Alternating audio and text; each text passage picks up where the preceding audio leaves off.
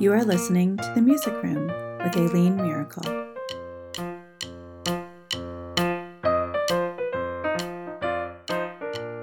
Hi everyone, welcome to episode 33 of The Music Room.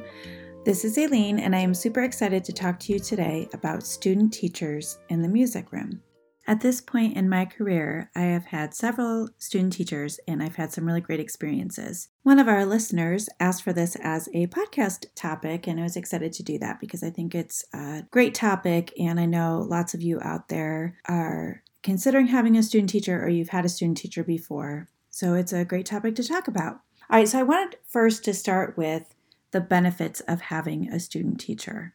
I am someone who loves to help people out. I'm sure a lot of us out there who are teachers got into teaching because you like helping people out. So I really think that's number one. Being able to help an individual student in their music educator journey is really powerful and awesome. I think it also really makes you think through everything you do because, you know, when you've been teaching for a while, things become really natural and you don't necessarily think through, well, first I need to do this, and then I need to do this, and then I need to do this. You just do it naturally. So when you have a student teacher and they maybe struggle a little bit more with that, it just makes you stop and pause and really think through your process and why you do what you do. And sometimes you end up, through having a student teacher, refining your process a little bit as you see them struggle with something, or sometimes you have great student teachers who do something phenomenally and then you can refine your process. And it also gives you new ideas, sometimes from the student teacher and sometimes from their coordinator. Like if you have someone coming in from the university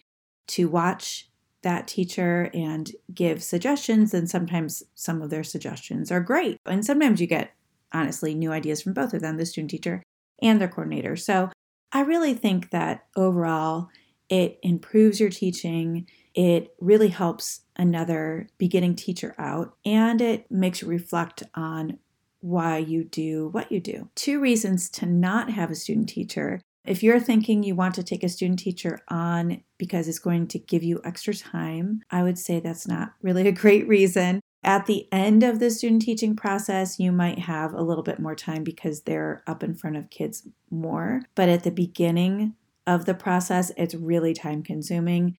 In my experience, you end up losing a lot of your planning because you're talking through everything that you're doing with that person. So I think it kind of evens out. You give a lot more time at the beginning, and then near the end, you get a little bit of time back because they're up in front of students more often. But if you think, oh, well, they're going to be up in front of them the entire time. That's not typically how it happens, or that's not how I would suggest for it to happen. And number two, if you're really busy and you don't really have the time to discuss everything you do and why you do it and how you do it, then it's probably not time for a student teacher. And there's nothing wrong with that. I have had periods in my career where someone reached out to me and asked if I'd be interested in having a student teacher. And I said, no, I'm just too busy right now. So you just kind of have to make that call on your own and really look at that work-life balance and make sure that it's something that you're ready to take on. All right, I have 10 tips for a successful student teacher journey. Number one, plan out everything in advance. So really think through, when will that student teacher start teaching kids? How long will they just sit and observe you? What will they help you with as far as any programs or performances you have? Like really think through everything.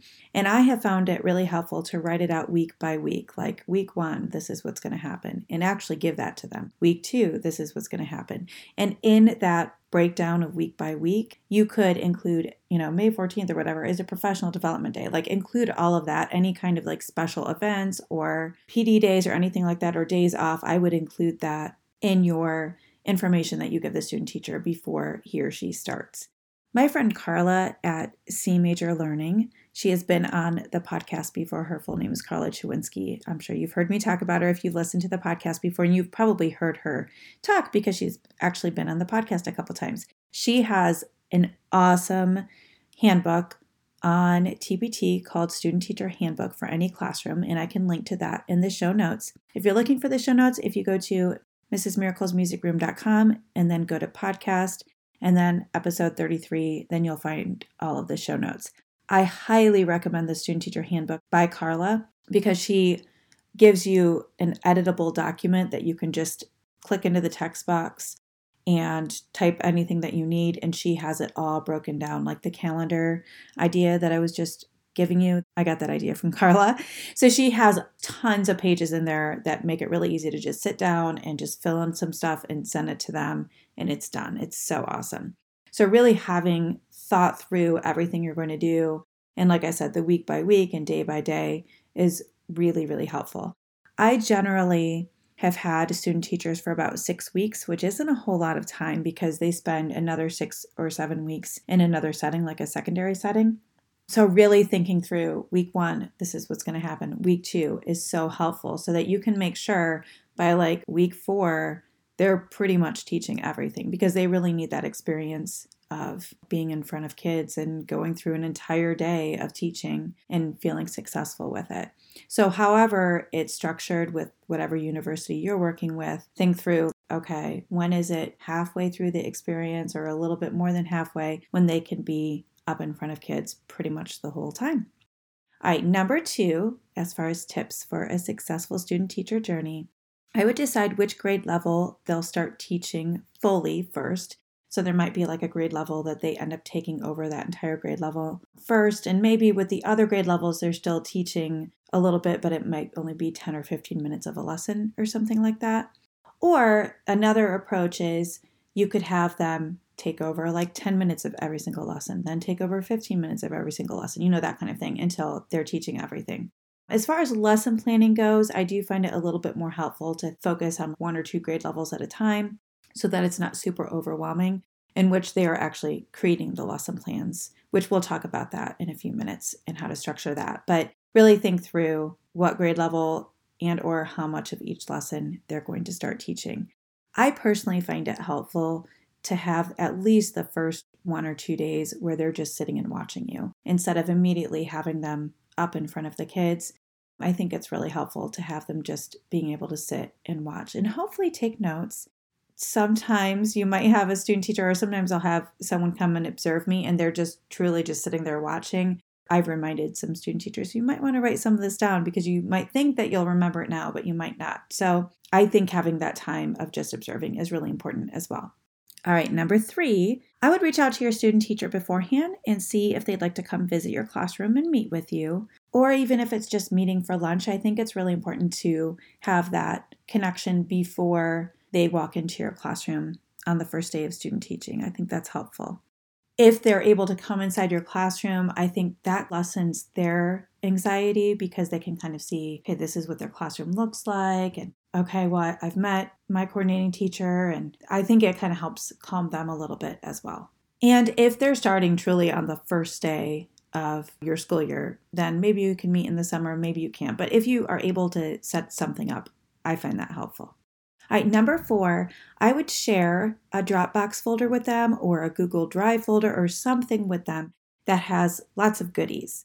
So whether that be sample lesson plans, so they can see how you typically write a lesson, your year plans, your concept plans, your PPPs, your songs, that can be really helpful because depending on what they had in college, they may not know a lot of the songs that your kids are doing, and it would be really helpful for them to have it. So if you have it on Dropbox or Google Drive, then you can keep adding to it throughout the experience, and then they still have access to it. And honestly, they could still have access after their student teaching. They might really find that valuable as well.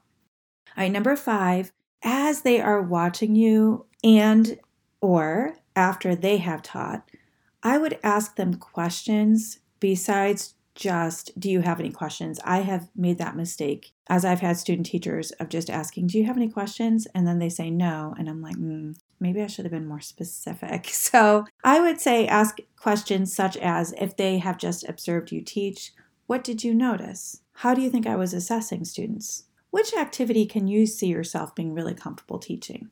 Just a little bit more specific than, do you have any questions? Because I think it really forces them to think about what they've observed or think about what they just taught. And I personally think it is so, so important for us as teachers to constantly be reflective. Without that reflective piece, I think our teaching could really stagnate.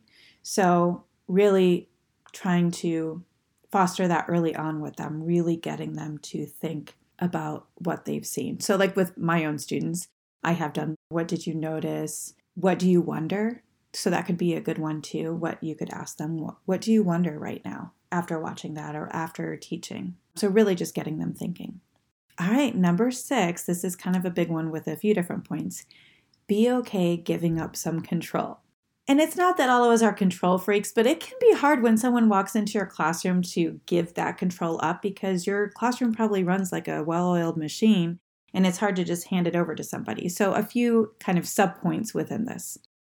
When they start writing lessons, maybe give them key points that a lesson should have, or make sure that they learned this particular song because that was something that you were planning on teaching. Make sure that they are practicing or preparing these concepts. Make sure that you have a balance of concentration and relaxation. Make sure that they keep continuing on in their listening of Mozart's Rondo alla Turca or whatever that is. Like you could give them like, this is the literature or these are the listening pieces that I want them to do, but give them the autonomy to be able to kind of make choices about what goes where and how long they're going to spend on something and that kind of thing. Because if you give them the lesson assignment a few days ahead of time where it's due a few days before they're actually going to teach the lesson, then you can come back at them and say, well, I think you should tweak this. I think you're spending too long on this. And you can help them cultivate that lesson so that when the kids are ready to get that lesson, it's already been edited and polished and that kind of thing. A second point within that idea of being okay giving up control is if something isn't working, whether it be, classroom management or how something is sequenced out, don't be afraid to let it fail a little bit. And I don't mean like at the beginning of the student teaching experience, the first time they're up in front of kids, but especially if you're nearing the end of the student teaching experience and something isn't quite going the way that you would want it to, or maybe students are acting in a way that's not okay and that you would react to, and maybe the student teacher is not reacting to as quickly as you would, be okay waiting a little bit. Because I think allowing for that to maybe flop a little bit or fail a little bit is going to teach the student teacher something. Kind of think of like the idea of a helicopter parent, where the helicopter parent is always wanting to come in and swoop in and take care of anything so that the student or their child has no obstacle. And as a mom, I understand how hard it is to resist that urge because you don't want anything bad to happen to your child. But of course, we're finding out that that's actually teaching kids that things are always going to get taken care of, and then they don't have the grit or resilience to deal with difficult situations when they do happen. So same kind of thing here with a student teacher. It's okay to let something fail or flop a little bit as long as nobody's getting hurt, everybody's safe, that kind of thing. Obviously, if you have a fist fight or something like that going on, you need to step in. But if it's something kind of minor and you can just sit back and watch how the student teacher deals with it, I think that is actually more helpful than swooping in and fixing it. And then you can have a discussion with them after, like instead of immediately telling them, this is what you should have done better, you could ask, why do you think that didn't work? Or even better, how do you think that went? And see if they can even come up with, well, it wasn't working and here's why. Again, that reflection piece I think is so important for student teachers to develop as educators and to continue to do as educators. And then this kind of will depend on your situation, but if you can leave the room, and I don't mean for hours at a time, but if you can leave the room, even if you're sitting outside the door, or I have a storage closet that I have stepped inside the storage closet before, because I do think it's important that they're with kids by themselves so that if a situation happens, they can think on their feet and know what to do. Again, you don't want to go too far and you don't want to go for too long. And maybe in your district, you're not even allowed to do that. It really kind of depends on your school. But if you can leave the room, even just for a little bit of time, I think it's helpful for the student teacher to gain their independence and kind of fly out of the nest, and hopefully not fall all the way to the ground. All right, so another point here. Let's see which number I'm on here. 1, 2, 3, 4, 5, 6. I think this is number 7, the 7th tip. Give homework besides lesson planning. So I think it's helpful for them to, instead of just like you need to work on a second grade lesson plan and a third grade lesson plan tonight, to also give reading assignments, such as chapters from like the Kodai Context by Choksy, which is out of print now. So It's a little bit harder to get to, but I can link to it in the show notes. Kodai Today is another one by Houlihan and Taka, which is really great. And First We Sing, Kodai Inspired Teaching for the Music Classroom by Susan Brumfield is also great. And those are Kodai texts. If you are Orff inspired or have another music making approach, then I'm sure you have books at your fingertips that you really love. So give them a chapter out of that. And if you trust them enough to take the book home and bring it back, then you could do that and say, you know, this week, can you read this chapter? And then you can have a discussion about what that chapter was talking about. I've also given reflections as homework, where you just say, please write, even if it's an email, send me an email or send me a Google Doc with how you think this week went. What did you enjoy? What do you feel like you did well with? What do you think you could have improved? That kind of thing. Because again, that reflection piece is so important. All right. 8, don't be afraid to be honest. I think sometimes it's hard for us to be critical because we don't want to hurt someone's feelings. But in this situation, it's so important that we are honest. Of course, be positive and tell that student teacher what they're doing well, but also tell them what they need to improve, because if they go out into the teaching world and they don't realize what flaws they have, then it's going to be a rude awakening when they get their first evaluation by their administrator. And if they're not aware of what they need to work on, then it's that much more difficult for them. So always, of course, start with the positive, but don't be afraid to be critical. All right, 9, I love to give a gift at the end.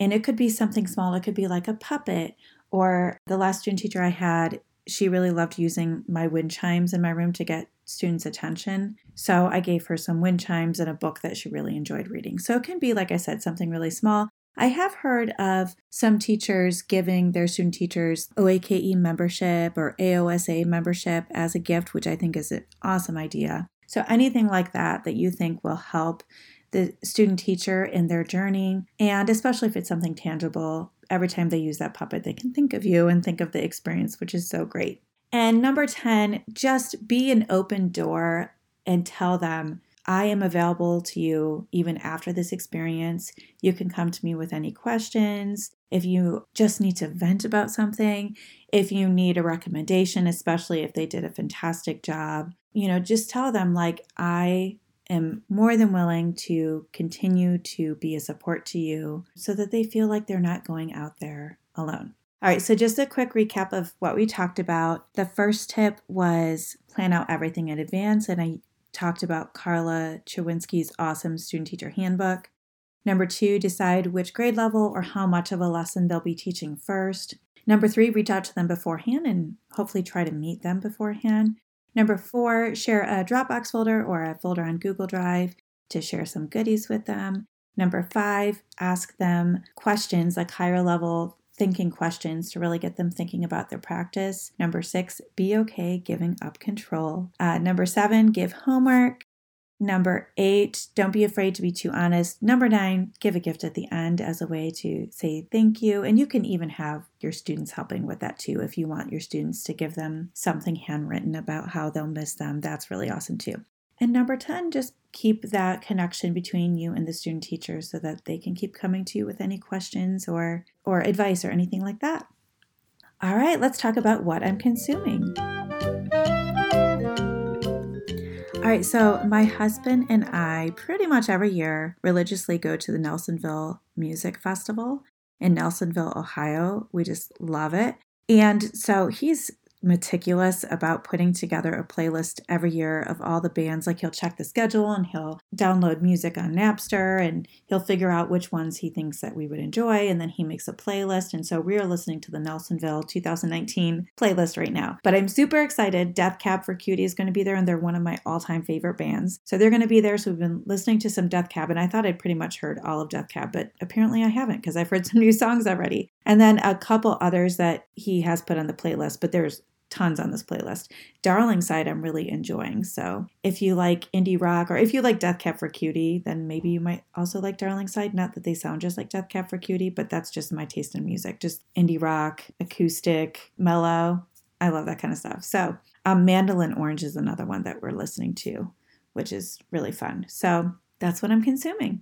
All right, thank you so much for listening today. I hope this is helpful as you are thinking about student teachers in the music classroom. Again, if you go to the show notes, I'll have some links there as far as like the texts I mentioned and then Carla's handbook as well. And make sure to subscribe in iTunes if you haven't already. As I release more podcast episodes, I will soon be talking about 3 new things that I tried this year that I loved. And I will be interviewing Joan Lippman soon as well about multicultural music in the music classroom. So I hope that you're able to listen to those. Have a great day.